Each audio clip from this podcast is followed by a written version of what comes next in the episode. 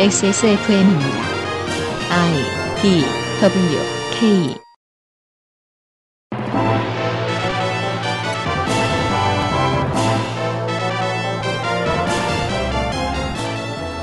그것은 알기 싫다. 특별 기획 22 국정감사 기록실 법제사법위원회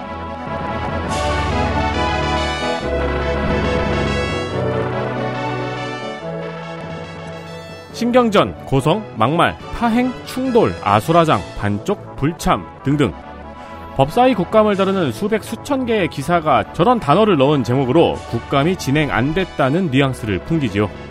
저희는 여전히 한 시간으로 압축하기 힘든 컨텐츠들을 들고 왔는데 저희는 이런 내용을 어디서 얻은 걸까요? 기자들이 본 국감과 같은 국감에서입니다. bench clearing이 일어났다고 본 경기 안 하지 않습니다. 하지만 벤치 클리어링만 전하는 언론 덕에 저희는 할 일이 많네요. 지구상의 청취자 여러분, 한국은 10월 마지막 주말 오후입니다. 22 국정감사 기록실 법제사법위원회 시간에 인사드리는 저는 윤세민 위원장입니다. 어제와 같이 덕질 간사가 앉아서 여러분께 인사를 드립니다. 네, 안녕하십니까. 유 보좌관도 여전히 앉아 있습니다. 좋은 주말입니다, 청취자 여러분. 법사위입니다. 법사위입니다. 법제사법위원회. 이게 이제 순서를 좀 많이 뒤섞어 가지고요. 국회가 중요하게 여기는 위원회 순서를 우리가 중요하게 여길 필요 뭐 있나 있나? 싶어가지고 법사위 그냥 중간에 폭판에 넣었습니다. 그렇습니다. 네. 어디 넣어도 의미가 없으니까요. 네. 국회 사이트를 비롯하여 국회의 거의 모든 기록물에 법사위는 국회 행정을 담당하는 운영이 다음인 두 번째, 국사를 다루는 위원회 중에서 첫 번째로 이름을 올립니다. 총선의 서울시 종로구처럼 총선의 서울시 종로구처럼 합리적인 이유는 없지만 왠지 늘 그래왔고 앞으로도 그래야 할 것 같다는 막연한 믿음 속에 항상 주목받는 법사위. 법무부와 대검찰청의 일부 일청, 법제처와 감사원, 헌재, 대법원과 군사법원, 그리고 고위공직자 범죄수사처를 소관합니다. 야당 지지자들은 다수 의석으로 법사위 진행을 사수하지 못해 불만이고 여당 지지자들은 법사위 사회권을 가져오고도 공수처도 무덥세고 전 대통령도 잡아들이지 못해 불만이지요.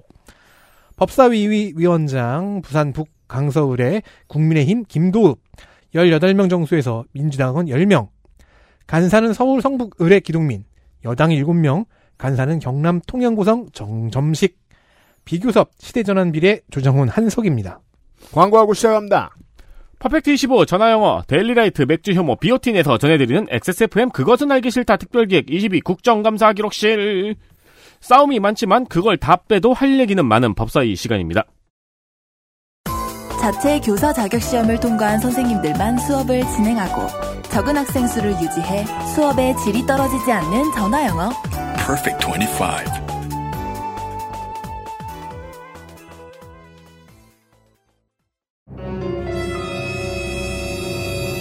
자, 지금부터 머리라는 단어를 입 밖에 꺼내면 죽는 거야. 데일리라이트 맥주 효모? 야, 아 그건 머리에 좀... 어, 어, 아! 말할 수 없는 고민? 직접 확인해 보세요. 데일리라이트 맥주 효모. 데일리라이트 맥주 효모 비오틴 광고를 하시겠습니다. 인체 상부 어딘가의 손실을 좀 줄여줄 수도 있다는 베스트셀러이자 스테디셀러 데일리라이트 맥주 효모 비오틴 독일산 프리미엄 맥주 분말 아미노산, 아연, 콜라겐 등 부재료까지 들어 있습니다. 먹어본 사람들의 후기를 직접 읽어보시고 선택하시라. 분말이 아니어서 섭취하기도 편합니다. 인생사 미리미리 준비하시고요. 그리고 저희 어머니가 이거 좀 사달라고 하시네요. 지금도 열심히 준비하고 계시는 분들이 많이 액세스몰을 들고 계십니다. 자, 첫 번째 이슈가 제일 이야기가 많았습니다. 당연히 국회의원들은 이럴 수밖에 없습니다. 국감 시즌 중에 사회면을 뒤덮는 이슈가 나온다. 네. 그러면 달려들어 물어야죠. 왜냐하면 소를 잃었을 때 외양간을 얼마나 잘 고치느냐가 정치의 역량이기 때문입니다. 이슈 하나 스토킹 처벌법 민주당 권인숙, 권칠승, 박주민, 이탄희, 국민의힘 박형수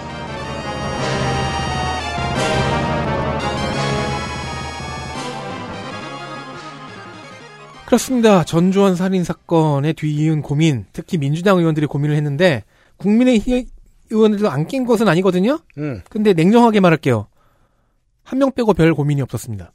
스토킹 범죄 문제에 대해서 국감에서 들이붙어가지고 이것저것 물어보고 공부해온 국민의힘 국회의원이 별로 보이지 않습니다. 들고 온 사람들이 다 질의의 논리와 들고 나온 자료가 민주당 의원들과 하나도 다르지 않아요. 음. 자, 그러면 그 민주당 의원들과 극소수 박형수 국민의힘 의원이 열심히 토파본 시스템 미비점 봅시다.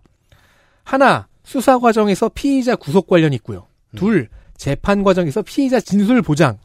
셋, 양형의 적정성. 넷, 손해배상 과정에서 피해자 정보 유출. 이 네 가지는 박주민 의원이 분류한 시스템의 허점입니다. 피의자 구속 볼까요? 법관이 보기에 뭐 구속 요건이 도달하지 않았지만 뭐 약간 불안할 때 음. 혹은 구속이 끝난 후에도 활용할 수 있는 수단 음. 이런 게 있었으면 좋겠습니다. 조건부 석방지도라는 게 있답니다. 박주민 의원 왈. 네. 피의자에 대한 접근 금지 같은 조건을 달고 위치 추적 장치 같은 거 부착하거나 자 그렇게 되면 어기면 곧장 구속 혹은 재구속 시키는 겁니다. 지금 그렇게 안 돼 있다는 얘기죠. 네.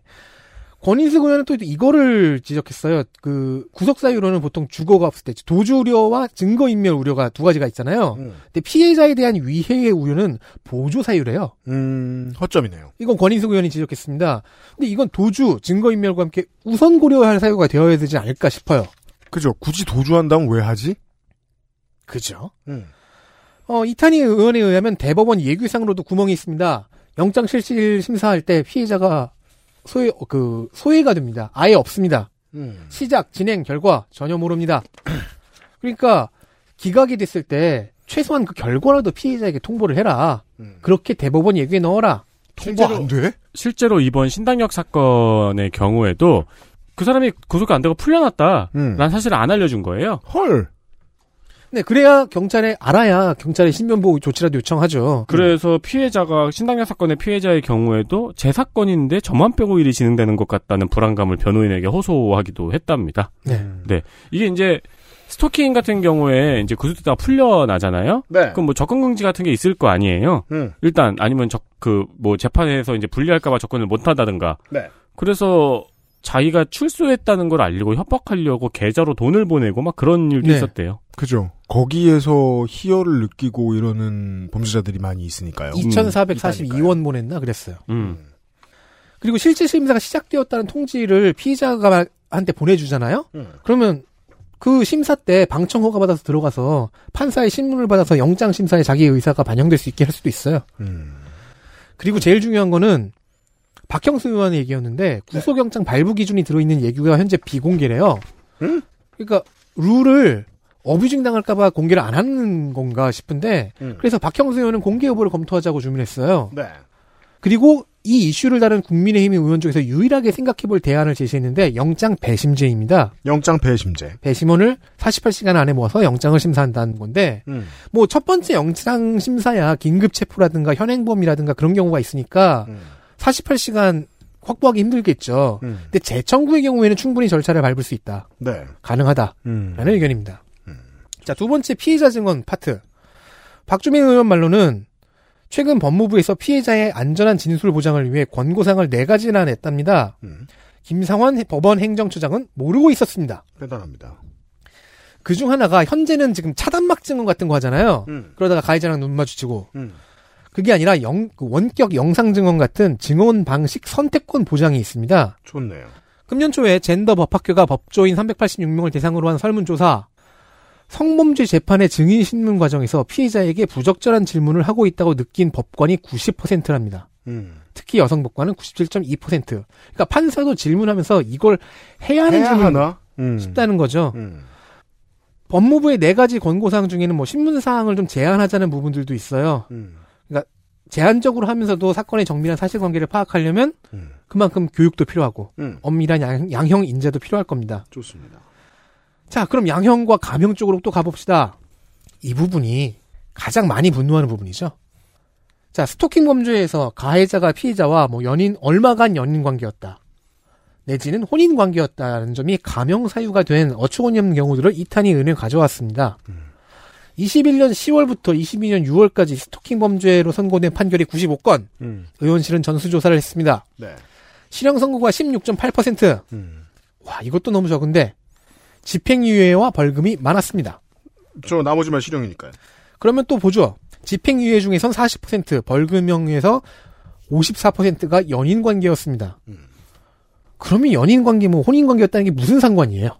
그게 더 오히려 양형을 더 줄 사유가 되어야 될 것 같은데. 오히려 피해자에게는 더 공포인 게 가중처벌 사유죠. 예. 내 정보를 더 많이 알고 있잖아요. 음. 스토킹 범죄의 경우. 음. 네. 게다가 반복 범죄인데 선처하는 경우가 있었습니다. 22년 4월 대구지법 판결. 가해자가 같은 피해자를 상대로 세 번 범행을 저질러서 스토킹, 상해, 상해, 업무방해까지 해서 세 번 처벌을 받았어요. 네 번째 범행이 이루어졌습니다. 집행유예. 같은 달 수원지법. 지 속된 스토킹 때문에 위험성이 인정됐어요. 가해자 구속. 음. 근데 구치소에서 편지로 스토킹하고 집행유예 받아 나왔어요. 음. 그리고 아까 말한 거 있죠? 계좌로 2,442원 보내는 거. 음. 그래서 이 돈 보낸 거 또 재판 받았어요. 집행유예. 음. 별로 참고할 만한 게 아니었던 정동식 의원의 질의가 있었는데 스토킹 범죄에 대한 양형 기준이 완전히 마련되지 않았다고 합니다. 뭐, 난- 나도 그 말은 할 수 있어요. 예. 그래서 양형위원회가 지금 열심히 일을 하고 있다는 해요. 양형 기준을 그 위원회에서 양형위원회에서 마련을 하- 하긴 해야 되는데 아직 안 됐대요. 자, 그리고 우리가 알잖아요. 반성 여부가 감형 사유에 들어간다는 거. 이 와중에 뭐 유상범 의원은 그게 있긴 해야 한다고 하는데 이게 이제 때로는 그런 느낌처럼 드는 거예요. 이 사람도 그래서 의미가 없어요. 이게 이제 변호사들도 그렇고 법무사들도 그렇고 이 법조타운에서 일을 해서 먹고 사는 사람들도 그렇고 반성문 써서 먹고 사는 사람 되게 많잖아요.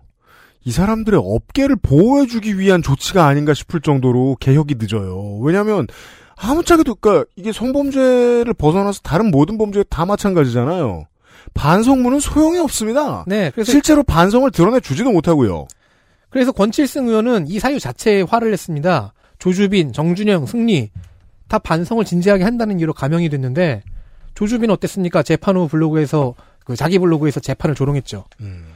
권칠승 의원실은 또 성범죄 감형 노하우를 공유하는 커뮤니티에 들어가 봤습니다. 이런 거 있죠.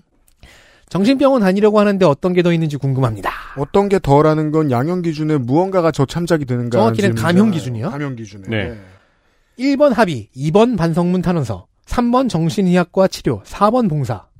이게 일반적입니다. 아니, 그니까, 이게 아마 이제 보통의 여론도 다 이렇게들 생각할 거예요. 이거 다 없애면 안 되냐? 음. 라고요. 아, 저는 합의 정도는 뭐 그렇다고 치는데 아, 다 필요 없어요. 사실 필요 없어요. 아니 합의는 필요해요. 그러니까- 합의는 왜 합의는 왜 필요하냐면은 피해자는 돈이 더 필요할 수도 네, 있거든요. 그렇습니다. 합의와 정신과 치료는 필요한데 반성문 탄원서와 봉사는 정말 이해 안 가요. 그러니까 이런 식인 거죠. 네거티브는 불가능하냐는 거예요. 예를 들어 징역 5년에 처할 수 있는 거예요. 기본적으로. 그랬는데 합의를 못 했다. 그럼 7년. 그러면 음. 이제 피해자가 돈보다 처벌을 더 원하는 거니까. 반성문과 탄원서를 안 쓴다. 그럼 뭐 5년 2개월. 아니 아예 이런 식으로 그거- 더 하는 게 어떠냐는 거예요. 아예 그게 차라리. 없으면 되지 반성문 탄원서가. 그러니까 왜냐면은 굳이 넣고 싶다면이라고 말씀드리고 왜냐면 싶은 커뮤니티 에 들어가면 반성문을 서로 첨삭지도 하고 있대요. 반성문은 문제가 있다. 반성문은 문제가 있네요. 왜냐면은 개개인의 장문 능력을 어떻게 보장할 것이며 예를 들어 뭐 존스쿨 같은 데 가야 될 거 아닙니까? 근데 뭐 안 그래 그냥 뒀으면 5년 받을 거였어. 근데 존스쿨 안 가. 5년 5개월. 그런 음. 식으로 하는 게 어떠냐는 음. 겁니다. 그래서 빼주지 말고 더 하면 어떠냐. 그래서 작년인가 국감방송에서 윤세민이 반성문 대필업체 얘기를 했잖아요. 그렇잖아요. 그래서 글 잘 쓰면 이 시장을 노려보라는 분노 섞인 농담도 했죠. 자, 슬프게도 요즘은 AI를 활용한답니다. 그렇- 선택지 조합이 한 10만 개 나온대요. 음. 그리고 이 시장도 내실이 생겨서 탄원서 작성 가이드라인도 나왔답니다. 없겠습니까? 돈 되고 손님이 저렇게 많은데. 그 결과 이제는 감형 패키지 전문 업체라는 형태로 발전했습니다. 그렇잖아요. 56만 원 감형 패키지를 38만 원에 관- 파는 광고도 봤다네요. 음. 권칠승 의원실은. 물론 형법의 목표는 징벌 외에도 교화 교정이 있어요. 근데 피해자가 아닌 법관에게 반성을 하는 게 무슨 소용인가 싶습니다. 그 때로는 그런 류의 저는 뭐 물론 법을 공부 안 해봐서 제가 잘 이해하고 있는지 모르겠습니다만은 대전제를 좀 생각해봤으면 좋겠어요. 교화를 위해서 징벌이 센 거예요. 그러니까 진짜 반성문은 의미가 없어진 그러니까 탄원서는. 의미가 있다고 쳐도 반성문은 아무 의미가 없고 네. 반성문은 없어지는 게 맞는 것 같고 그 외에 마지막 네 번째 파트 피해자 정보 보호. 피해자가 가해자에게 민사 손배를 하는 경우입니다. 그러면 피고가 된 가해자에게 기록이나 판결문을 송부하죠. 그 과정에서 피해자의 신상 정보가 가해자에게 전달이 됩니다. 이거를 어떻게든 고쳐보랍니다. 20대 국회에서는 박주민 의원 자신이 21대 국회에서는 김남국 의원이 관련 법안 개정 발의를 했는데요. 이거 재밌어요. 박주민 의원 말로는 지난 국회 때 법원이 실무상 어렵다면 난색을 표했대요. 근데 지금 21대에서는 법안을 검토한 후 대안 제시까지 하고 있답니다. 그나마 희망적인 부분입니다. 이래서 시행령에 힘이 줄어들어야 된다는 겁니다. 아니 법원이 여론 눈치를 굳이 볼 거면 국회의원의 힘이 너무 작아지잖아요. 법원이 여론 눈치 봐가면서 이거 해주느니 마느니 할 것 같으면 국회만 의도한 대로 됐었으면 진작에 될 수 있는 문제였단 얘기예요. 음. 어찌 보면 지난 10년째 그 알실이 계속하고 있는 얘기인지도 모르겠어요. 어떤 일들은 국회의 힘이 너무 약해서 생깁니다. 그리고 국회의원을 의도적으로 약하게 쓰는 방법들이 이렇게 있었네요. 저는 그건 몰랐어요. 그래서 이제 크게 보면은 제가 그래서 언론 탓을 하는 거예요. 정치 혐오는 국회 혐오로 이어지고 국회 혐오는 국회의 입법권의 약화로 이어지거든요. 네. 사람들이 원하는 게 있어도 그럼 처리가 안 되게 돼요. 음. 그냥 국회의원들이 싫다 이런 식으로 칠랄레 팔랄레 간단한 몇 줄 혐오 기사 써가지고 올리는 젊은 기자들이 실제로 국가에 하고 있는 일은 매우 암적이라는 겁니다. 자, 메인 이슈였고요. 그 다음은요. 이슈 둘 법률시장 문턱 민주당 박주민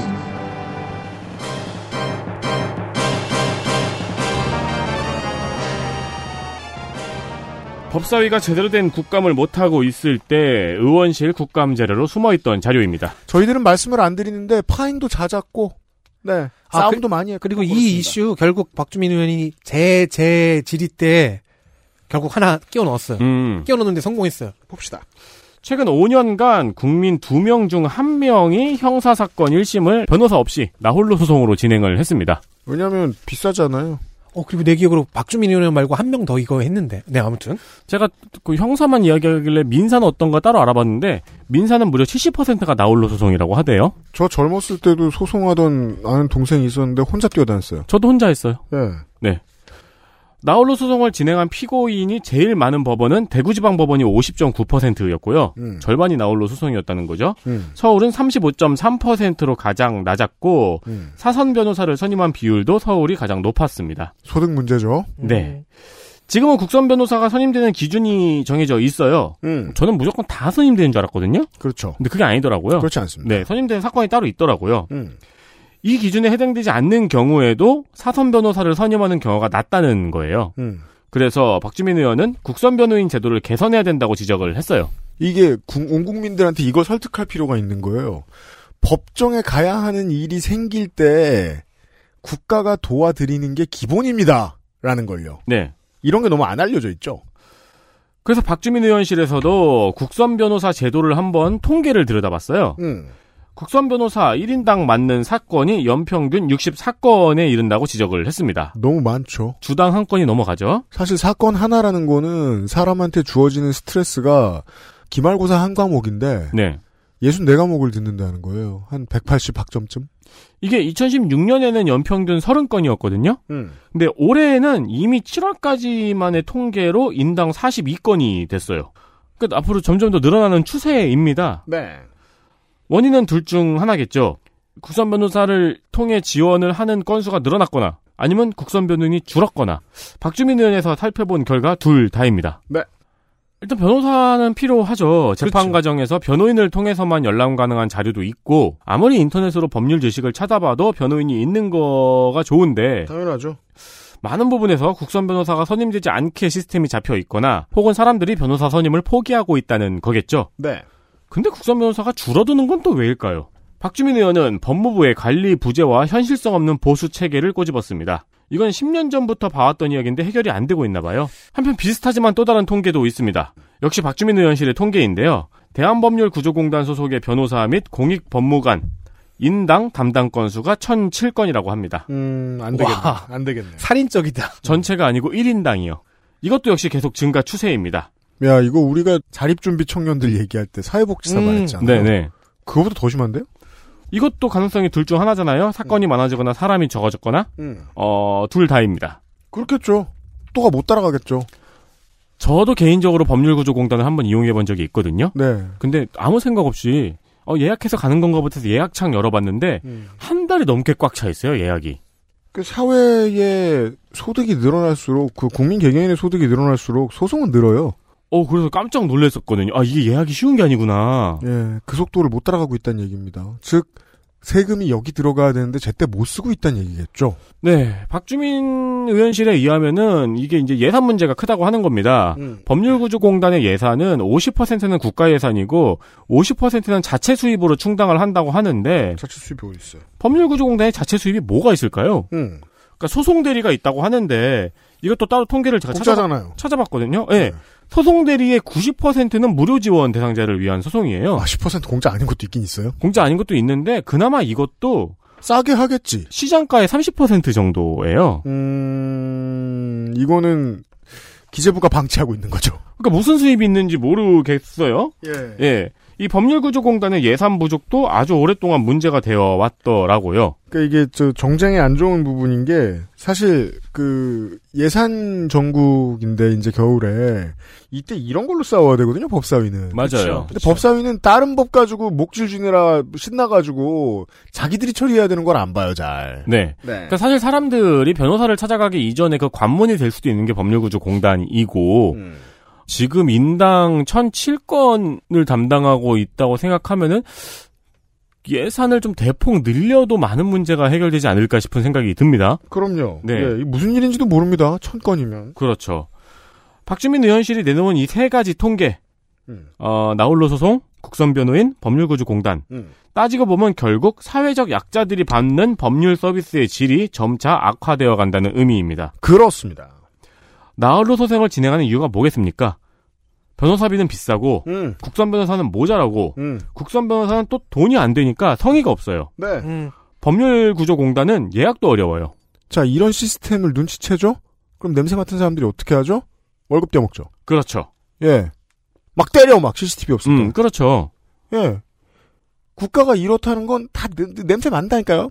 범법자들은. 국가에서 국선 변호인을 늘리고, 돈도 많이 주고, 음. 법률구조공단을 훨씬 확대하고, 그러면 저소득층도 보호가 되죠? 음. 변호사비가 우리가 좀 비쌀 거라고 생각해서 무서워서 문도 못 열어 보잖아요. 그렇죠. 네네. 이게 국가에서 저소득층을 위한 법률 지원을 충분히 하면 음. 변호사비의 시장가도 조절을 할 수 있겠죠. 그렇죠. 근데 변호사회가 가만히 있지 않겠죠. 이겁니다. 이미 아주 많이 반대를 했더라고요. 네. 당장 작년에도. 이게 변호사 업계 전체가 반대를 하면 이게 어떤 식으로 넘어가냐면은 대형 로펌도 동의하거든요. 시장의 최초 급여 임금이 낮아지면 어 대형 로펌이 받는 최고액도 낮아져요, 같이.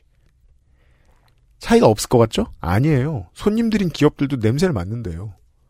시장 단가를 뭐 낮추길 당연히 원하는데 네. 그러면 그 대형 로펌들이 시장을 이끌고 갑니다. 그렇죠. 점점 올리죠, 그리고. 그리고 맞는 사건들의 성격이 훨씬 더 과감하게 고약해집니다. 음. 왜냐하면 그런 방식으로도 입법부를 압도해낼 방법이 있기 때문입니다. 음, 맞아요. 또 하나 디테일 개인이에요 내가 월급을 한 달에 150만 원을 받아요. 근데 석 달치를 못 받고 사장이 잠수 탔어요. 얼마 잃었죠? 450만 원 잃었죠. 근데 변호사비로 500만 원을 쓸 수는 없어요. 맞습니다. 이런 얘기입니다. 네, 물론 그거는 이제 말씀하신 사례는 이제 고용노동부 건이어가지고 음. 변호사를 선임하지 않아도 되는데, 음. 근데 프리랜서였어. 네. 그럼 변호사를 아, 이유는 선임해야죠. 다양해요. 네, 네. 이런 정도에서 사람들이 탈락하는 거죠. 네, 그러면 법치 사회라고 할 수 없죠. 여기에 돈을 쓰지 않는데. 맞습니다. 예. 그러면 정말로 유- 유전 무죄 유- 무전 유죄가 되잖아요. 자, 형사법에 하는 거지만 그 미국은 물론 음. 미국의 사라가 좋다고 할 수는 없겠지만 음, 계약서 하나도 법률 대리인 없으면 못 보던데. 그렇죠. 거기는 진정한 의미의 동네 변호사들이 있잖아요. 음, 그러니까요. 싼 값으로 움직여주는 네. 동네 변호사들이 있죠. 물론 거긴 거기대로 해린 이유가 따로 있습니다만. 음, 네. 이번에는 변호사의 입장에서 판사 얘기를 해보겠습니다. 이슈 셋 불량복권 민주당 이탄희 최강욱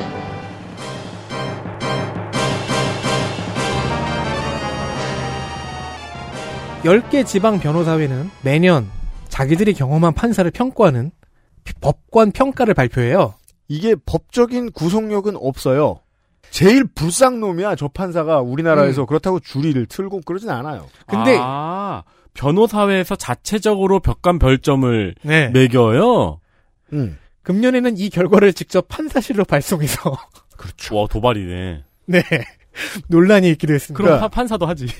자기가 방금 녹음한 디스 음원을 그, 그 래퍼한테 이렇게 이메일로 보내는. 그렇죠. 아니 CD로 잘 구워서. 예. Best regards. 이렇게 쓰고서. 작년 평가 결과 내용에는 판사의 이상한 발언들이 체록되어 있습니다. 그중 아주 일부를 최강욱 의원이 직접 읽어줍니다. 확인해 볼까요? 피고인 말꼬리 길게 빼지 마요. 듣기 짜증나니까 한 번만 더 그렇게 말하면 구속되는 수가 있어요. 피고인 정말 찌질하네요.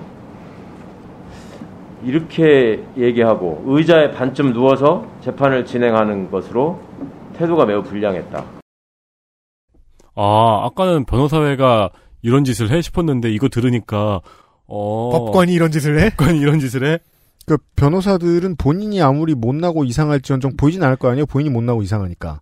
다만 판사 그런 건 세상에서 제일 잘 보죠. 그렇죠. 피고인에게 찌질하네요. 음. 근데 이건 저도 뉴스에서 봤어요. 네. 네. 네. 이게 최강욱 의원이 2년 연속 갖고 온 주제예요. 음. 올해 이준 윤리감사관은 객관적 증거를 확보하기가 어렵다고 대답을 해버렸습니다. 뭔 소리야? 네가 재판에 들어가면 되지. 시민인데 니도. 법정에서의 언행이 녹음되지 않으니까. 아, 적으면 안 되나? 아무튼. 그래서 원격 영상 재판이 확대가 되어가는 지금 녹음도 허용하고 싶어하는 눈치입니다. 네, 영상 재판 필요하니까요. 네. 그리고 직장 내 괴롭힘. 음. 최강욱 의원에 따르면 법원도 예외가 아니랍니다. 좋은 디테일입니다. 보시죠. 울산지법 형사 5 단독에서 사건이 있었다는데 기사화가 안 된 것 같아요. 음. 다만 제가 찾은 건요 법관들 사이에서 옛날부터 벙커라는 은어가 있어요. 그렇다더라고요. 같이 재판부로 들어가서 일하기 싫은 판사, 음. 특히 부장 판사급을 그 골프에 빗대서 벙커라고 하는데 음.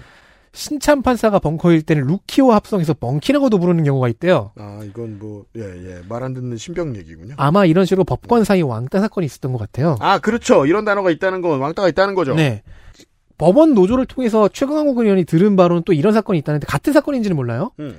재판부의 구성원이 휴직하고 싶을 정도로 힘들고 음. 재판 진행 중에 실신하고 음.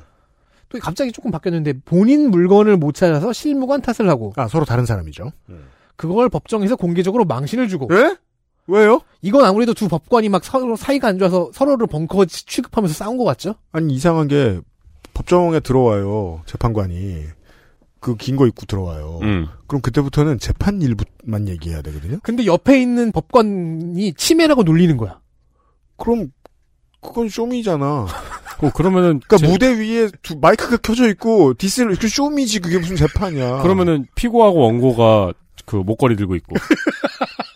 그렇죠. 아니면은 요즘 엠넷에서 맨날 저 나눠주는 그, 입 보이는 마스크. 쓰면서 와, 이러고 있고. 아, 그, 러면안 되잖아. 아까 물론 저도 들어가 봤을 때, 재판과 관련되지 않은 말을 재판관이 할 때가 있어요. 밥 먹었냐? 아니, 에어컨 이제 끄면 안 돼요? 어. 라든가 뭐 그런 간단한 건 하기도 해요. 근데 그게 아니고, 재판부가 세 명인데 서로 싸운다! 만약에 그런 걸 그런 사건이라면 너무 어이가 없죠. 아 저는 그 판사가 제가 직접 고소장을 직접 썼거든요. 네. 첨삭해줬어요. 음, 그건 고마운 일이죠. 그럼 이딴 판사들 음. 이- 이렇게 미친 짓을 하는 판사들이 있으면은 음. 징계해야죠. 네. 이탄희 의원은 지난 5년 동안 김명수 대법원장 체제에서 있었던 법관 징계 21건을 봤습니다. 21건밖에 없었어요. 음. 최근 거 볼까요? 음. 2021년 3월 음주운전한 가정법원 법관 음. 혈중 알코올 농도 0.184 음. 정직 1개월입니다. 음. 그럼 다른 공직자들과 한번 비교를 해보죠. 네. 왜냐면 2019년에도 이런 게 있었어요. 음. 비슷한 게. 자, 음주운전 경찰관 농도 0.181 비슷하네요. 음. 징계 결과 파면. 아, 경찰은 파면인데, 법관은 정직 혹은 감봉. 아니, 법관이 보호를 많이 받아야 되는 건 맞는데, 음주운전 이 정도 하고, 이거 쎄, 되게 센 거잖아요. 네. 1개월이면 술 깨고 와라쯤이잖아요. 그렇죠. 음. 감봉 2개월은 술 그만 마셔줘. 술 줄여라. 그, 기왕 힘들어서 많이 마셨구나, 쉬다 와 하잖아요. 음. 10년 전 케이스도 봅니다. 아, 이거는 정말 이유가 있는 게왜 어. 그러냐면, 제가 여러 번 말씀드리는 요거 좀 기억해 주세요. 판사랑 검사는 적금을 안 들어도 됩니다. 알아서 누가 모셔가고, 음. 영원히 직업이 보장되며, 그 모든 판사나 검사가 하게 되는 직업들은 고연봉이거든요. 아 맞습니다. 네. 정직은, 감봉은, 징계가 아니에요. 그렇죠. 자, 그러니까 요즘 이렇게 비교가 되잖아요? 음. 그럼 10년 전에는 어땠냐? 2012년 11월 광주에서 판사가 음주운전 중에 교통사고를 내고 뺑소니. 음? 징계는 감봉 2개월. 아니 일단 구속부터 돼야지. 그러니까요. 10년 전이었으니까 구속 기간만 해도 감봉이겠네요. 그러니까. 감봉 2개월은 되겠네. 거의 비슷한 사건에서는 고등학교 교사 네. 해임됐습니다. 네. 그래서 그쵸. 해임 취소 소송을 냈는데 패소했습니다. 해임은 막- 정당하다. 그 재판관이고 막. 나는 감봉 2개월 받았다. 꼬우면 판사 하든가. 음. 예. 최근으로 다시 와볼게요. 판사가 천만 원을 받았대요. 음? 향응을 음? 정직 6개월 나왔습니다. 아니 천만 원이면은 법에 비해 법 기준에 비해 얄짤없이 높은 건. 법까지 갈 필요 없이 공무원 징계령만 봐도 음. 100만 원이 넘으면 법적 처분과 무관하게 파면입니다. 그럼 이건 불법이에요. 정직 6개월은. 당연히 경찰 중에 비슷한 건으로 파면이 됐는데 음. 한 천만 원 정도 받았는데 네. 파면돼서 음. 연금이 반토막 난 사람이 있습니다. 근데 이 경찰이 받은 법적 처분은 집행유예였습니다. 어 여생이 망했는데요. 연금이 집행유예 하나 때문에. 어. 근데 판사가 받은 법적 처분은 벌금 2천만 원이었습니다. 어, 그렇다면 법적으로 그 균형이 맞지 않게 보호를 너무 많이 받는다는 점에서는 치사하게 해야 그렇게 할 수 있는 검사들하고 비슷한데요, 거의. 음 그러니까요. 그럼 네. 법원의 징계위원회를 보죠. 대법원장이 위원 7명을 모두 임명합니다. 음, 그중 4명은 현직 판사. 음. 아 팔이 안으로 굽을 수밖에 없다. 근데 더 재밌는 건요. 징계 중에 해임과 파면이 없대요. 이거 왜 그래요? 최대치가 정직 1년이래요. 누가 몰래 지운 거예요? 이탄희 의원에 따르면 2018년 9월 김명수 대법원장이 취임하면서 음. 약속한 개혁 내용에 이 징계위원회와 징계 절차 개선이 들어 있었는데 4년 동안 바뀐 게 없습니다. 그러니까 예를 들어 이제 길게 이해하고 싶지 않은 화난 시민들이 이렇게 생각한단 말입니다. 문재인 정권이 검찰총장을 뽑아놨는데 그 사람이 저 모양이면 문재인 정권이 책임져야 되는 거 아니냐. 저는 이렇게 생각합니다. 모수 전체가 다 또라이면 어떡하지?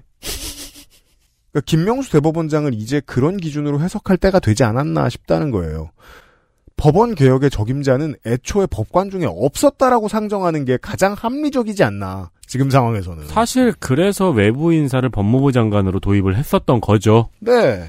법관 20년 네. 전에. 그래서 징계제도를 개혁하는 법안들이 발의가 되잖아요. 음. 그럼 과거의 법원 행정처는 소극적이 됐대요.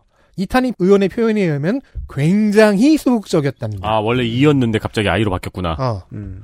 최강욱 의원의 표현에 따르면 아, 무슨 얘기인지 알았어. 네.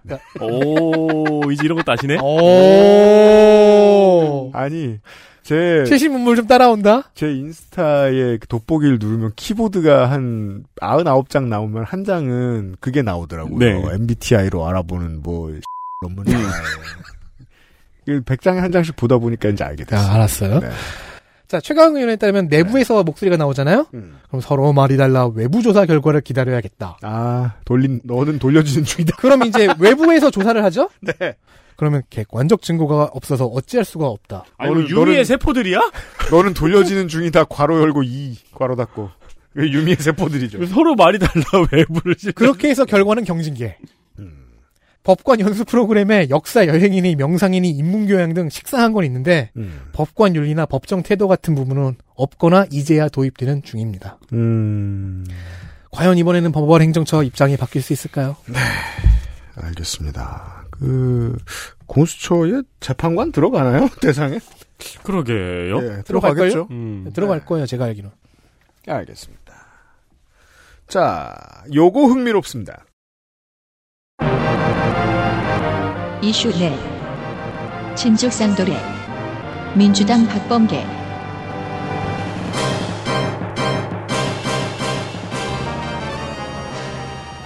최근 박수홍 씨의 가족의 횡령 사건 때문에 주목을 받은 게 바로 친족 상돌의 규정입니다. 음. 국감장에선 박범계 의원이 한동훈 법무부 장관에게 질의를 했습니다. 네, 싸운 것만 있는 게 아니에요. 그렇죠. 그래도 굉장히 희귀한 장면이었어요. 네. 친족 상도례는 1953년에 도입이 됐어요. 음. 사촌 이내 인척 배우자 간 일어난 절도, 사기, 배임, 횡령, 공갈죄 등 재산 범죄의 형을 면제하는 특례 조항입니다. 독특하죠. 최근 화제가 되면서 미디어에선 타짜의 고니 사례를 많이 들었죠. 음. 네, 누나 위자료 들고 나가 싹 날렸잖아요. 네. 여기도 친족 상도례가 적용이 돼서 벌을 안 받아요. 음. 박수홍 씨의 사례는 박수홍 씨의 아버지가 음. 갑자기 재산을 가로챈 건 자신이라고 주장을 했죠. 그렇죠. 친족 상도례를 노린 게 아니냐는 이 의견이 있었습니다. 그래서 어, 검색어가 됩니다. 친족 상도례. 맞습니다. 물론 이 경우는 이제 법인이라서 뭐 적용이 안 된다고 했는데 음. 물론 다른 사례도 있습니다. 지난 5월에는 딸이 어머니를 속이고 1억 원을 가로채서 고소를 당했어요. 어머니한테서. 네. 음. 그리고 2019년에는 남편이 아내의 돈 2,600만 원을 훔친 일도 있었어요. 어떻게 훔쳤을까? 음. 샥. 그러니까 현금인가 보다. 아니면은 저기 그 패물을 팔았기 자, 고 있을 어. 때 이렇게 눈 손으로 이렇게 눈만 이렇게 아. 올려가지고 Face ID 풀어서 대출을 받는다던가. 한 5년 전이었으면 엄지면 되니까 그렇죠. 잘해서 깰 확률이 훨씬 낮았을 텐데. 모두 친족상도례가 적용이 돼서 처벌을 면했어요. 그랬군요. 네. 친족 간의 경제 범죄가 매년 800건 정도 일어난다고 해요. 이게 이대로가 이, 이- 유지되면 더 늘어나겠네요. 네. 왜냐면 정보가 지금 광범위하게 주어졌잖아요. 그러니까 물론 집계가 된 걸 보면 고소까지 간 경우만 그렇다는 거죠. 옛날에는 다 참았습니다. 막 공부시킨다고 혼자 유학 보내놓은 큰아들이 도박하다 날리고 막 이러고 음, 맞아요. 또 사업하다 날리고. 집문서 들고 튀고 뭐, 맞아요. 예, 얘는 참았어요, 부모가. 그런 경우는 우리가 이제 이렇게 얘기하는데 사실 장애인 가족이 있는 경우에는 매우 일상적으로 일어나죠. 네, 지원금. 네. 그럼 농촌에서도 일어날 가능성이 좀 있네요. 음. 그 저기 농축산이 얘기해 줬잖아요. 음. 직불금 음. 각자 계좌로 넣어 주지 안 그러면 할아버지가 띵 깐다고. 그치. 음. 음. 한편 이 친족상도례는 2012년에 헌재로 올라가기도 했어요. 네. 근데 가정의 평온이 형사처벌로 깨져서는 안 된다면서 합헌 결정이 나온 바 있습니다. 이거는. 이미 지금- 범죄로 인해 평온은 깨지지 않았나? 이거는 이런 게 이제 어떤 나라들의 명예살인이 아직도 있는 이유죠. 그렇죠. 네. 제가 얘기하잖아요. 경찰관과 검사와 재판관의 멘탈은 사회의 기저질환이다. 음. 예. 바꾸기 쉽지 않습니다. 사실 이건 바꾸어서 얘기하잖아요. 형사처벌의 준엄함을 가정의 평온이 깨선 안 된다. 그러니까. 아, 그리고 가정의 평온은 이미 범죄로 인해 깨졌어. 아, 이미 깨졌죠. 이제. 아니 고소까지 했잖아. 아, 그게 되게 중요한 지적이에요. 가정의 평온함이 깨지지 않았다고 간주하는 거 아니에요? 지금 재판관이. 아니 고소했으면 말 다 한 거지. 네. 그러니까 모두가 그렇게 화내는 게 합리적인 겁니다. 이게 판사가 당해봐야 정신을 차리지. 그렇죠. 개정 노력도 꾸준히 있어 왔습니다. 작년 6월에는 장애인이 피해자일 경우에는 친족 상도례를 배제하는 개정안이 통과가 돼서 시행 중입니다. 2021년에야. 겨우 작년에. 음. 그리고 전면 폐지, 사기, 공갈, 횡령, 배임을 제외하는 개정안 등 3건은 현재 계류 중입니다. 음. 전 당장 세뱃돈이 생각나긴 해요. 네. 많이 뺏겼구나. 많이 뺏겼다는 말도 약간 어폐가 있어. 없잖아 그냥 나한테. 그렇죠.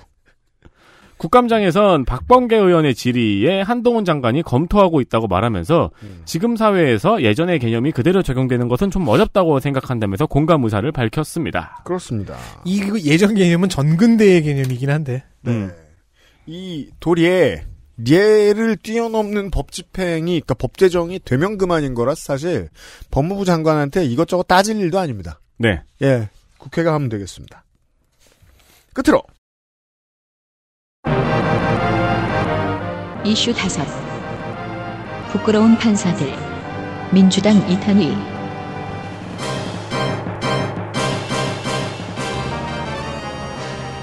부끄러운 판사 둘을 소개합니다. 음. 한 명은 최근에, 한 명은 예전에 화제에 올랐던 사람들입니다. 네. 첫 번째, 이영진 헌법재판관. 아, 이 사람. 2018년에 바른미래당 추천으로 헌재에 들어갔고요. 주로 중도보수 성향의 판결을 내렸습니다. 아니, 바른미래당이 뭔데? 뭐냐, 교섭단체. 그렇게 셌어요, 옛날에. 네. 그니까, 그때 3, 4당 정도 된다고 해서 배려를 하나 받았어요. 대한민국 국민 바른미래당 찍어본 사람 하나 없지만, 네. 작년 10월 이영진 판사는 고향 후배가 마련한 골프 자리에 참석을 했습니다. 음, 여기에는 이영진 판사의 지인인 변호사가 있었고 음, 후배의 고향 친구가 있었습니다. 좋아요. 이 친구분은 음, 이혼 소송 중이었는데 후배의 고향 친구가, 마침 판사와 변호사가 있잖아요. 음. 그래서 재판과 재산 분할 고민을 말했습니다. 이래서 법조인들이 친구 만나기 싫어하는 겁니다. 다른 사람들은 다 지들끼리 재밌는 얘기하다가 내 앞에만 오면 일 얘기하니까. 그런데 이 변호사는 곧 친구분의 이혼 소송 변호사가 되었고 예? 재산 분할에서 유리한 고지를 점했다고 합니다. 음? 분할이 이 친구분에게 좀 더 유리하게 됐대요. 음? 그리고 이영진 판사는 내가 가정법원의 부장판사를 알고 있으니 도와주겠다는 말을 했습니다. 여기서부터 범법입니다. 간복한 친구분 이영진 판사에게 500만 원과 골프 웨어를 주려고 했습니다. 실제로 줬는지는 제가 확실하게 모르겠어요. 근데 준 것 같아요. 음. 그래서 공수처가 수사에 들어갔습니다. 네. 하지만 이제 우리 사회에는 공수처가 있어요.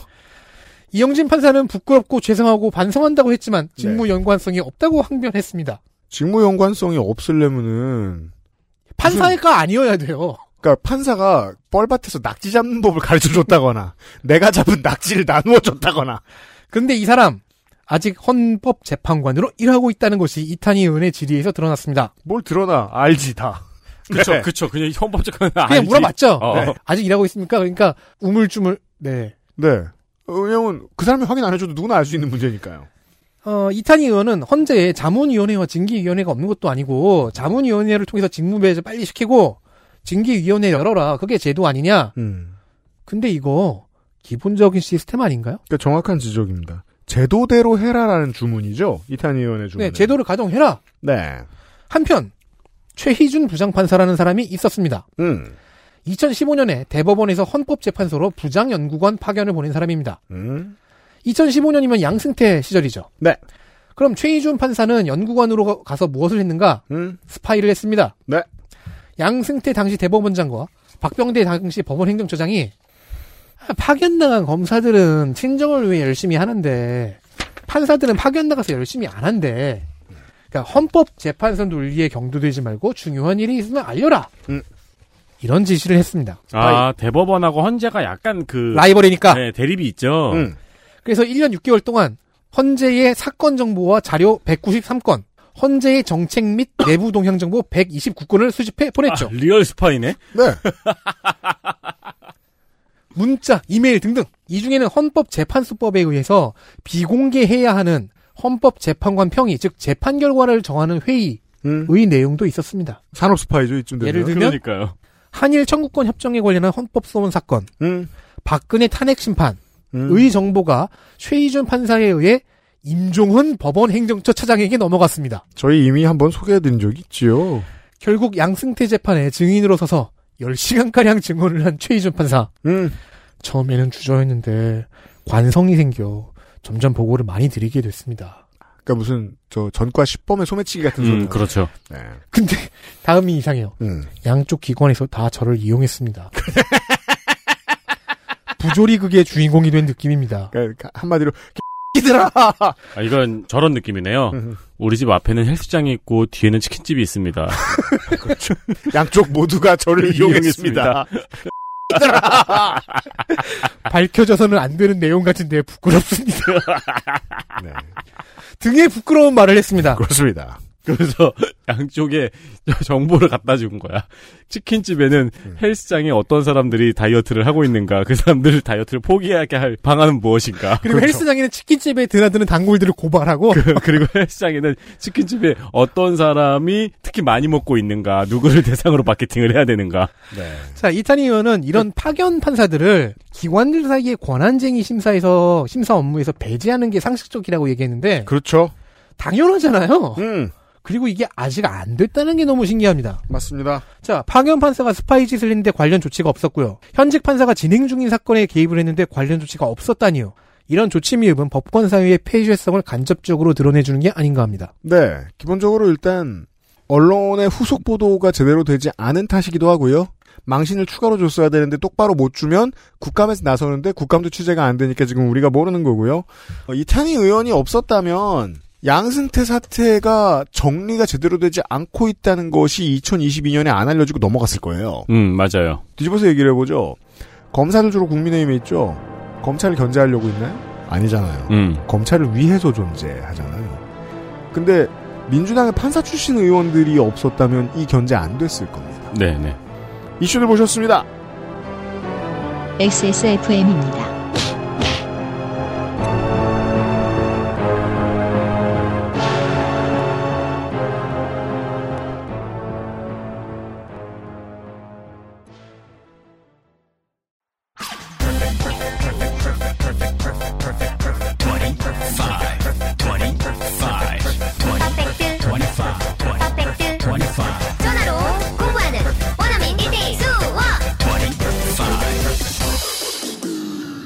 Call Perfect 25? 오랜만에 엄마 보고 왔더니 마음이 짠하더라고. 허리도 많이 굽어지고 주름살은 어찌 그리 많이 들었대. 그래도 전에는 머리숱은 많았었는데 지금은 그마저도 휑한 느끼는 거야. 엄마, 아들이 잘 챙겨드리진 못해서 죄송해요. 이제부턴 그 중 하나만이라도 제가 챙겨볼게요. 그, 그거 있잖아요. 그거. 말할 수 없는 고민? 직접 확인해 보세요. 데일리 라이트 맥주 효모. 첫 번째 장면, 사실, 장면은 많았습니다. 장면은 많았죠. 장면은 많았는데 그거 틀어드리면 사실 저희 아무것도 안 해도 돼요. 장면 하나. 업무 보고 싱글 미션.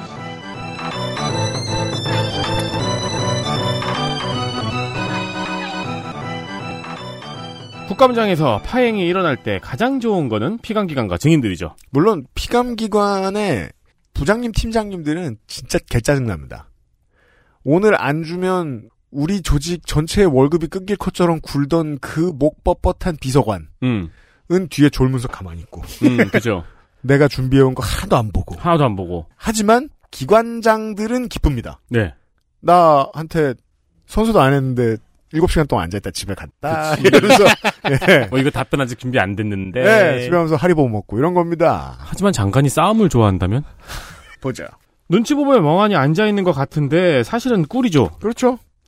20일 대검 국감에서 민주당이 당사 압수수색에 항의를 하면서 음. 국감 불참을 선언을 했죠. 그렇죠. 네.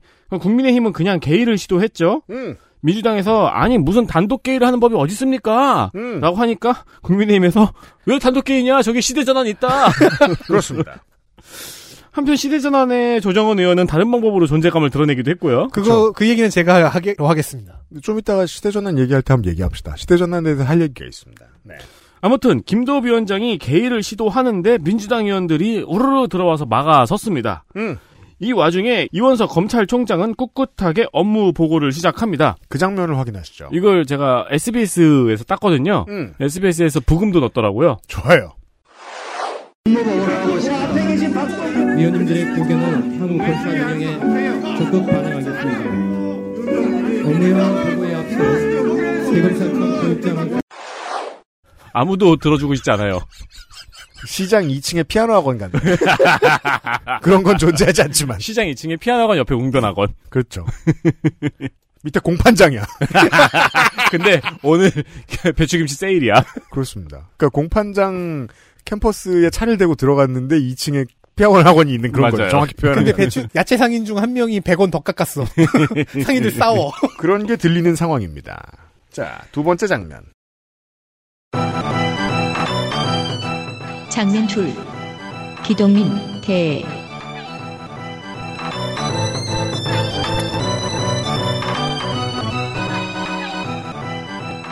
네, 조정훈 의원의 존재감을 확인할 시간입니다. 음. 정쟁이 늘 있잖아요, 법사위는. 금년은 특히 풍성했습니다. 네. 감사원 있죠. MBC 있죠. 바이든 날리면 있죠. 김건희 있죠. 네. 야당 탄압, 뭐 전 정권의 무슨 무슨 정책 등등. 그 와중에 기동민 의원과 조정훈 의원도 싸웠습니다. 박범계 의원 등 몇이 거들긴 했지만 이건 정쟁이라기보단 그냥 싸움입니다. 금년에는 정쟁의 화신이 된 기동민 간사였습니다. 음. 간사니까 정쟁을 해야지. 중진이라 네. 이런 거 할 때입니다. 첫날인 4일 김건희 특검을 해야 한다. 대의에 동의해 준다면 조정훈 의원과 국민의힘 의원도 협조해 달라. 네. 사실 앞이죠. 음. 이렇게만 했습니다. 그래서 조정훈 의원은 의아했던 모양입니다. 네. 아니 제가 동의하면 패스트 트랙이 된다는 전제로 말씀하신 것 같은데 공개적 자리에서 특정 의원을 압박하는 것에 유감의 뜻을 표합니다. 우회적인 거절로 읽을 수 있잖아요. 그래서 기동민 의원이 상처받습니다. 같은 당은 아니지만 야당의 일원으로서 의사 일정 등에서 조정훈 의원님을 최우선으로 배려했다. 이제는 야당의 진영이 아니라 여당의 진영에 서 있는 건가? 라는 말을 해버립니다. 조정훈 의원, 내 편 아니면 남의 편으로 나눠서 집단으로 싸우는 거냐? 음. 반박합니다. 근데 조정원 의원이 확실히 턴일을 하긴 한 것 같더라고요. 이렇게 틀어져 버린 두 사람 티격태격 하다가 17일과 18일에 또 한 판 붙었습니다. 음. 아, 한 판씩 두 판을 붙었군요. 네. 17일 국감에서 기동민 의원이 서해 공무원 피격 사건을 얘기하면서 이것도 정쟁거리였죠. 김정은 위원장이 사과까지 했다는 말을 했는데요. 조정훈 의원이 이 부분을 지적합니다. 네. 최고 존엄이라는 말을 썼다고요. 이게 이제 저도 워딩을 정확히 들었는데 이제 음. 말을 어떻게 했냐면은 아니 뭐 그거 가지고 그쪽에 뭐 최고 존엄인가 뭔가 하는 사람이 사과도 했잖아요. 이렇게 이야기를 했어요. 맞아요. 네. 음. 그건 북한 시스템의 상징이고 위원장이라고 부르는 건 되겠지만 최고 존엄 단어를 쓴 건 부적절하다. 그러니까 그 지적은 유치해서 국민의힘 의원들도 안 하고 있던 수준이었거든요. 국민의힘보다 더한 기술을 썼다는 거예요. 그리고 최고 존엄은 사실 우리나라에서 밈이잖아요. 네, 최고 존엄. 네. 자, 그래서 기동민 의원 발언 취지가 북한 비판이었다. 웃자고 하니 죽자고 달려든다. 숨은 의도가 있는 게 아니면 사과하라고 했고요. 조정은 의원은 사과는 안 한다고 했습니다. 이걸 놓고 다음날 18일에도 싸웁니다. 조정은 의원 아니 북한이 우리 대통령을 삶은 소대가리라고 욕했는데 최고 존엄을 쓰다니 기동민 의원 아니 국민의힘 의원님이 했으면 의례적 정치 공세겠거니 할 텐데 이 파트에서 국민의힘 의원들이 들고 일어나요. 맞아요. 그렇죠. 내가 조장훈만도 못하다는 거냐? 조정훈 의원이 이러다니 놀랍네요. 자, 국민의힘 의원들 가세합니다. 박범계 의원이 남의 표현을 존중하라고 말하며 끼어들자 조정훈 의원은 내가 그렇게 만만하니를 시전하고요. 기동민 의원, 나를 김정은 꼬붕으로 만드는 거냐? 맥락을 다 거세하고. 그러자 조정훈 의원은 당신 NL 아니었냐고 맞다쳤습니다. NL 얘기가 여기까지 나옵니다. 또 어서 주워 들은 건 있습니다. 온통 아수라장이 된 가운데 집에 가고 싶은 표정의 김도읍 위원장 네. 결국 감사 중지를 선언합니다. 그렇습니다. 그때 김도읍 위원장 표정이 진짜 너무 불쌍했어요. 아니 근데 왜냐면 이 감사 중지가 될 거리여야지 이게. 그러니까 그렇죠. 거의 표정이 도읍 잃은 백성수 수준이야. 그렇죠. 부산에 있던 캐피털 키미. 싸울 것도 많고 부- 질문할 것도 많은데 이게 뭐야? 그래서 제가 오늘을 기다린 거예요. 제가 덕질 간사에게 옛날부터 얘기했습니다. 주정훈 의원 좋아하지 마라. 이 사람 믿지 마라. 음. 우리 세대식으로 표현하자면 안철수 없는 안철수계다. 김종필 없는 자민련이다. 정치 혐오를 팔아서 없는 컨텐츠를 표로 환산시키는 그러니까 즉 컨텐츠 없는 정치인이다. 저는 그냥 뭐 촉 좋으신 분들 특히나 여의도에 계신 분들은 잘 아시겠습니다만 정의당이 지난 총선 때 민주당의 비례연합에 합류하지 않기로 하면서 민주당이 바빠졌죠. 아무나 받아와야 했죠. 그 아무나 중에 제일 아무나입니다, 이 사람. 아무나 정당으로는 용혜인 의원이 있고, 잘된 케이스들을 제가 몇 개 설명드렸을 거예요. 권인숙 의원 같은. 제일 안 된 케이스가 조정훈 의원입니다. 그래도 잘할 때는 잘했는데 금년에도 내가 네가 그런 말 할 줄 알았어. 아니 근데 금년에도 평균은 했거든요. 근데 이게 너무 웃겼어요. 이 싸움이. 아, 그, 근데 저는 약간, 그 조정훈 의원에 대한 호오를 떠나서, 음. 뭐 제가 데이터 센터 할 때 몇 번 소개도 드리고 했으니까. 근데 이 최고 존엄이란 단어에 갑자기 버튼 눌린 게 맥락상 이해가 안 되더라고요. 네, 그 저도요. 데뷔한 건가? 그 예를 들어 이제 대선 경선이 끝나고 나면 어 저렇게까지 화낼 일은 아닌데 지금 경선에 승리한 진영에 왜 이렇게 공격을 심하게 하지 저 사람 같은 당에 이런 생각이 드는 사람들이 같은 당에 다 나와요. 그 모든 정당에 다 그런 사람들이 있거든요. 자기 신념보다 자기 세력이 더 중요하는 날이 옵니다. 정치인들은. 다만 그걸 얼마나 너절하고 정직하게 표현하느냐가 사람들이 이제 대중이 그에게 언제 등을 돌리냐를 결정하게 해주죠. 음. 예. 어쨌든 첫날 뭐 기동민 의원과 충돌이 있었다고 해서 그 이유 때문에 여기까지 오진 않았을 것 같은데 그거야말로 정말 유치한데 그러니까 예를 들어 뭐 김혜영 의원 가장 개혁적인 인물 중에 하나로 봤는데 요즘은 금태섭 의원하고 구분도 안 가거든요.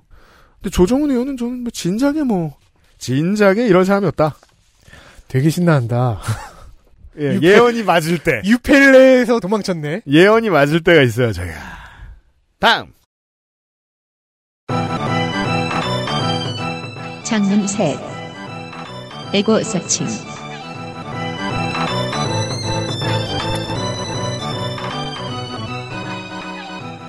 민주당 김남국 의원이 국감장에서 휴대전화 상태창에 동성애 데이트 앱 잭디 마크가 뜬 것이 언론사 사진에 잡힌 바 있습니다. 잭. 네. 화면에 한가득 뜬 게 아니고요. 안드로이드 위에 상태창 있잖아요. 야, 감늘 좋아요. 그거 보고 예, 압니다. 거기 뜬 것이 잡힌 겁니다. 음. 이게 잡혀서 사람들이 김남국 의원이 아우팅을 우려하면서 잠깐 논란이 됐었습니다. 음. 근데 김남국 의원이 직접 DC 민주당 갤러리에 나타나서 해명을 했습니다. 네. 짤방은 탕탕절 기념 짤방을 썼더라고요. 무려 탕탕절 기념 짤방을 썼습니다. 네. 박하의 심장을 사로잡은 바로 그 맛. 그러니까 물론 그 제가 흔히 얘기하는 김남국 의원은 뭐랄까 변호사 출신 뭐 이런 거 다 생각할 필요 없이 기본적으로 성격이 팟캐스트 출신 정치인입니다. 음. 예. 맞아요, 맞아요. 대한 언론계 인사라고 보는 것이 타당합니다. 음. 그래서 이제 그런 쪽의 정치인들이 가지고 있는 단점을 모두 유감없이 가지고 있는데 관련된 이제 설명글이 어 이 사람이 보통 정치 혐오하는 사람, 이 야당 혐오하는 사람들이 생각하는 것만큼 너저런 인물이 아니라는 걸 많이 설명해 줍니다. 그글 한번 찾아서 읽어보십시오. 음. 예. 그러니까 인권과 민권 문제에 있어서 상당히 우둔한 사람으로들 많이 생각했어요. 온라인에서 김남국 의원은. 네. 저는 그 정도는 아니라고 봅니다. 김남국 의원의 해명은 스캠 피싱 관련 실태 조사를 위해서 본인의 폰과 의원실 보좌진 핸드폰에 설치를 했으며 이 어플을 이용한 스캠 범죄를 따로 구분한 통계 자료가 없어서 직접 설치를 해봤다. 음. 원래 국감에서 질의를 하려 그랬는데 네. 피해 사례를 수집하기가 어려워서 국감 소재로 못 썼다고 해명을 했습니다. 네. 아 실제로 동성애 데이트 앱의 스캠 사례 피해가 굉장히 크다고 하더라고요. 네. 되게 중요한 이슈입니다. 네. 이게 아우팅을 가지고 협박을 하는 거지. 음. 음. 근데 이게 논란이 됐는데 그 와중에 왜 아무도 그 화면에 김남국 의원이 김남국을 검색하고 있었다는 건 안 놀리죠? 저도 그래서 깊이 고민해 봤거든요. 300명 중에 한 290명 정도는 이러고 있습니다. 그렇겠죠. 그 나머지 10명은 아유 안 할래. 하는 이제 아니면- 이, 이 직업에 환멸을 느낀 사람들 정도가 안 하고요. 의원실에서 대신해주고. 이곳 서칭은 네 100% 합니다. 모두가 하겠지. 근데 들키면 부끄럽잖아요. 네. 100% 하니까 안 부끄러운가 봐요. 어, 그 국감장에서 자기 이름 검색하고 있었는데. 네. 에휴, 네, 근데 정치인이나 연예인은 해야 될 것 같기도 해. 이곳 서칭이 있고요. 또 우리 덕질 간사가 이 사람도 좋아해요, 은근히 보면. 장면 넷 박분계의 저주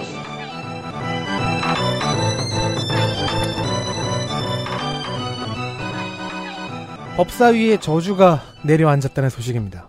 시작은 첫날 4일에 있었습니다. 국민의힘 박형수 의원이 스토킹 범죄 관련 질의하면서 영장 배심제 제안했다고 말씀드렸잖아요. 음. 바로 다음이 박범계 의원 차례였거든요. 볼까요? 질의해 주시기 바랍니다. 네, 수- 수고하십니다. 선생님. 영장 배심제 괜찮은 생각 같은데 어떻게 생각하세요? 그러니까 박형수 의원의 제안을 곧장 받은 것 같은 그냥 listen and repeat한 것 같은 모양새여서 괜찮게 생각하는데 어떻게 생각하세요? 근데 그 다음에 점점점 하더니 왜 웃죠? 왜 웃으세요? 이것은 시작이었습니다. 국정감사 바깥에서는 민주당 당사에 대한 압수수색이 시도되면서 야당 탄압 정국이 시작되었죠. 박범계 의원을 비롯한 민주당 정치인들이 규탄에 나섰어요. 근데 대통령실 앞에서 들고 있던 문구가 정치 탄압이 아니라 정치 탑압이었던 일이 나버렸습니다. 다시 국정감사 안으로 들어와 박범계 의원은 고민합니다. 이게 이제 글자만 읽거나 듣는 방송만 하시는 분들은 이거 모르실 거예요. 사진을 봐야 알아요. 탑압. 아, 이거 국민의힘이 놀릴 텐데. 네. 그래서 자진 납세를 해버립니다. 무시무시한 오타가 나옵니다. 정치 탑압 중단하라. 1분 드리십시오. 네, 어차피 이제 전주 의원님이 말씀하셔가지고 또 조수진 의원님도 하실 것 같고 그래서 그래가지고 어찌됐든 어제 대통령실 앞을 다녀왔습니다. 에, 탄압이 탑압으로 되어 있더만요. 그래, 얼마나 탄압이 세면 탑압이 됐겠습니까? 탑압이라는 단어는 박범계와 웃음을 연결시키는 저주의 주문이 되었습니다. 네. 박범계 의원이 이야기했습니다만은 정확히 국회에서 예산안 대통령이 연설할 때 그 야당이 피켓 들고 이제 가로막고 있었던 안 들어갔던 그때 들고 있었던 게 그땐 네. 잘 들고 있었고요. 그 전에 용산에 음. 한번 국회의원들이 열 몇 명이 집회를 나갔죠. 예, 민주당 의원들이. 근데 그때 야당 당직자가 오타를 나는 오늘로 퇴사합니다. 라는 의미로 오타 난 걸 줍니다. 근데 이 17, 17명, 18명 이 국회의원들이 아무도 뒤를 안 봅니다. 네. 내가 들고 있는 걸. 이 바보들이 그래서 정치 탑압을 들고 있어요. 이게 하나만 탑압이면은 괜찮은데 다 들고 있는 게 전부 다 탑압이니까. 네. 바보 인증 상황이었습니다. 그런데 이날은요 서울중앙지검 국정감사가 있었던 18일 음. 김의겸 의원과 송경호 서울중앙지검장이 감사원 관련하여 설전을 벌이고 있었습니다. 그리고 이 사건의 실체적 알겠습니다. 진실 자, 발견의 필요성은. 박범계 의원님께서 지난번 법무부 국감 때 말씀하신 적이 있습니다.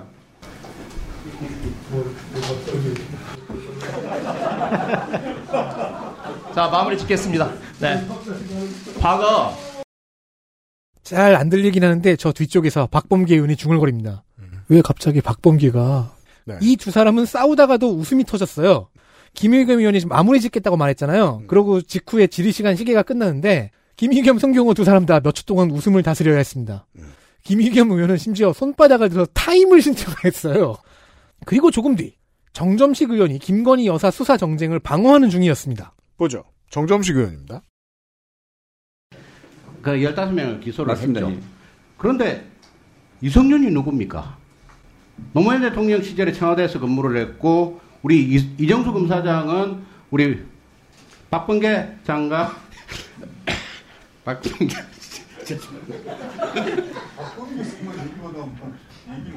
우리 박범계 장관님의 고등학교 잘 들으셨나요? 정점식 의원이 뿜는 중에 뒤에서 박범계 의원 얘기만 나오면이라고 하죠. 이때 질의를 받고 있는 송경호 서울중앙지검장도 웃음을 참고 있었어요. 옛날 2016년 박근혜 국정농단 국정조사 당시에 6년 전이네요. 장제원 의원이 위원장님 이 증인 좀 어떻게 해주세요 하던 모습이 귀여워서 뿜은 탓에 박범계가 된 적이 있었죠. 그때 저주의 씨앗이 심어진 것이 분명합니다. 그리고 금년에 탑압으로 발화했습니다. 확실히 그 분위기를 들어보시면 알 수 있습니다. 토템이 되긴 했습니다. 네. 박범계 하면 다 웃어요. 그러니까 굉장히 훈훈한 장면이었다고 음. 봐요. 왜냐면 그 앞에 싸움을 10시간을 봤더니 네, 이것 빼고는 계속 싸웠죠. 네. 그러니까 심지어 송경호, 김희겸 두 사람은 싸우다가 웃고요. 정점식 의원은 열변을 토하다 웃고요. 근데 내 마음이 녹아내렸어요. 어. 뭐랄까 전쟁터에서 피어난 너무나 선명한 노란 꽃 파랬나? 자, 엘리트 플레이어 확인하시겠습니다. 법제사법위원회 엘리트 플레이어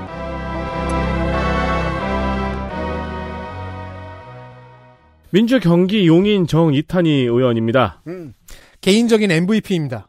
아 그래요? 버릴 지리가 하나도 없어요. 네, 제가. 제 중간쯤에 오기가 생겨서 음. 이악 물고 죄다 뒤져봤거든요. 못한 거 있나?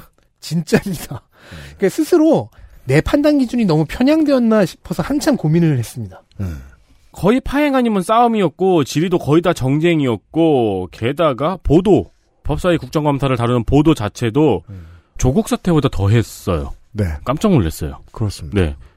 그 와중에 그나마 민생 관리 질의를 했고요. 음. 그리고 정쟁을 참여할 때에도 특유의 날카로움으로 피감 기관을 압박하는 모습이 여전히 인상이 깊었습니다. 네. 정쟁러와 필드 플레이어의 밸런스까지 잘 알고 있는 신인은 흔히 찾기 어렵습니다. 그렇습니다. 정쟁 지리까지도 볼만해요. 그리고 웬만한 데이터는 거의 다 전수를 보더라고요. 그 전에는 이 정도를 이제 양쪽 그 스탯이 다 높은 선수로는 박주민 의원 정도 봤는데 이탄희 의원이 완성도가 더 높죠. 네. 심지어 정쟁을 잘하는데 화냈다고 진중권 씨한테 욕도 안 먹습니다. 음, 그러네. 네. 조곤조곤 잘 정쟁해요. 정쟁조차도. 그런 인물이고요. 민주당 서울 은평갑의 박주민 의원입니다. 음. 역시 정쟁 질의에서도 정책 질의에서도 날아다녔습니다. 뭐 늘 잘합니다. 네, 밸런스 잘 잡혔죠. 음. 정책 쪽의 질의가 좀 더 많았고요. 전문성과 질의 전략 모두 빛났습니다. 네. 여전히 일을 열심히 합니다. 그리고 사회적 약자에 포커스를 두고 있는 것도 변하지 않았고요. 질의 내용도 충실하고 법사위 위원 중에 드물게 보도자료도 부지런히 내고 있습니다. 그렇습니다. 아홉 명 중에 한두 명이 따로 일부러 고생하는 시간을 내고 있다는 얘기가 되겠습니다. 그렇습니다. 민주당 비례 최강욱 의원입니다. 간간히 나오는 날카로운 주제의 질의는 좋았습니다. 금년에는 평이한 질의가 늘어난 권인숙 의원과 이제 저울질을 했는데 근소하게 우세했습니다. 그렇습니다. 최강욱 의원이 만약에 지금같이 스나이퍼로 나서야 하는 때가 아닌 때에 국회의원이 됐다거나 sniper 포지션이 아니었다면 어땠을까? 저는 그건 그때대로 일을 잘했을 거라고 생각합니다. 그 점에 있어서 김남국 의원하고 기대치가 좀 달라요. 김남국 의원은 sniper를 하지 않으면 뭘 할지 알 수 없거든요. 최강욱 의원은 sniper 안 했어도 다른 일을 잘했었겠다라고 생각합니다. 정말로 잘했을 거라고 생각해요. 저는 공무직과 장관직을 걸겠습니다. 뭘 거시겠어요? 아이폰 비번이죠. 뭐. 난 SE라 지문 대면 돼요. 예. 끝으로. 민주당 대전 서울 박범계 의원입니다. 전임 법무부 장관이잖아요. 음. 근데 법무부 장관을 두고 많이 싸웠잖아요. 네. 그래서 공격을 많이 받았어요. 맞아요. 음. 심지어 피감기관이나 증인들도 이렇게 모든 얘기를 하면은 아니 그거는 박범계 전 장관님도 그렇게 하셨잖아요라는 식의 답변을 많이 했거든요. 그렇죠. 아직 법사위에 남아 있으니까 법무부 장관이었던 사람이. 그러니까 내로남불 같은 뉘앙스로 이제 많이 썼는데 그러니까 아까 송경호 지검장처럼 네, 근데 이제 그때마다 허허 웃으면서 분위기를 또 잘 넘겼어요. 음. 그나마 싸울 수 있는 분위기를 부드럽게 만들었고, 네. 어쨌든 본인이 준비한 질의도 끝까지 그 덕분에 할수 있는 모습도 인상이 깊었습니다. 음. 거의 밈이 되어서 그런가 봐요. 아까 분위기를 전해드렸습니다. 네네 분위기를 굉장히 부드럽게 만들었습니다. 야. 이 법사위가 하도 음. 개판이었다 보니까 네. 그래서 이런 전 장관 이름 계속 나오고 그러니까 탑앞 분위기상- 얘기 나오고 방 안에 문재인이 되어 있었어요. 네네. 네. 그래서 이런 존재가 오히려 법사위 진행을 조금 원활하게 잘 이끄는데 도움이 됐다고 생각을 합니다. 음, 그렇습니다. 그렇게들 물어보십니다. 굳이 왜 종감 다 하고 어, 국감 방송을 하느냐? 주로 이제 방송 전문가들이 저한테 많이 물어보십니다. 저는 또 특유의 재수 없음을 발휘하여 이렇게 답변해 드립니다. 당신들은 국감 기간 동안 팔리는 컨텐츠를 만들어냈느냐? 음. 근데 어차피 중요한 이슈들이에요. 10월에 얘기 못했어. 11월에 얘기하는 건 남는 게 없는 바보짓인가요? 아무도 그렇게 생각 안 합니다. 특히나 우리 청취자 여러분들은요. 그렇습니다. 아, 그리고 실시간으로 했으면은 저희는 레고랜드에 대한 이야기를 했고 헛다리를 짚었을 거예요. 어, 그럼요. 네. 그리고 피로도가 지금의 몇 배는 됐겠죠. 네. 그리고 레고랜드 문제도 사실 다루지도 못했을 거예요. 음, 맞아요, 맞아요. 예. 너무 실시간이었죠, 그 당시에는 또. 맞습니다. 그렇게 때로는 한 발 떨어져서 보는 게 더 좋을 때도 있습니다. 그렇습니다. 왜냐하면 너무 가까이 있으면 제가 아까 무슨 말씀드렸죠? 어, 자신의 정치적인 이득이 대의보다 훨씬 중요해지는 때가 오거든요. 사람은 쉽게 미쳐요. 특히나 음. 권력이 사람을 쉽게 미치게 만듭니다. 어, NL이 아닌 세 사람이 물러갑니다. 토요일하고 화요일에는 오후 3시에 업데이트됩니다. 맞습니다. 시간으로. 네. 예. 어, 요즘은 팟캐스트 시대가 있어가지고. 화요일 이 시간에 다시 뵙도록 하겠습니다. 어, 윤세민 위원장하고 덕질 간사였고요. 덕질 간사는 교체되고요. 네. 목요일에 다시 뵙도록 하겠고요. 안녕히 계세요. 안녕히 계세요. 유보자관이었어요. XSFM입니다. I D W K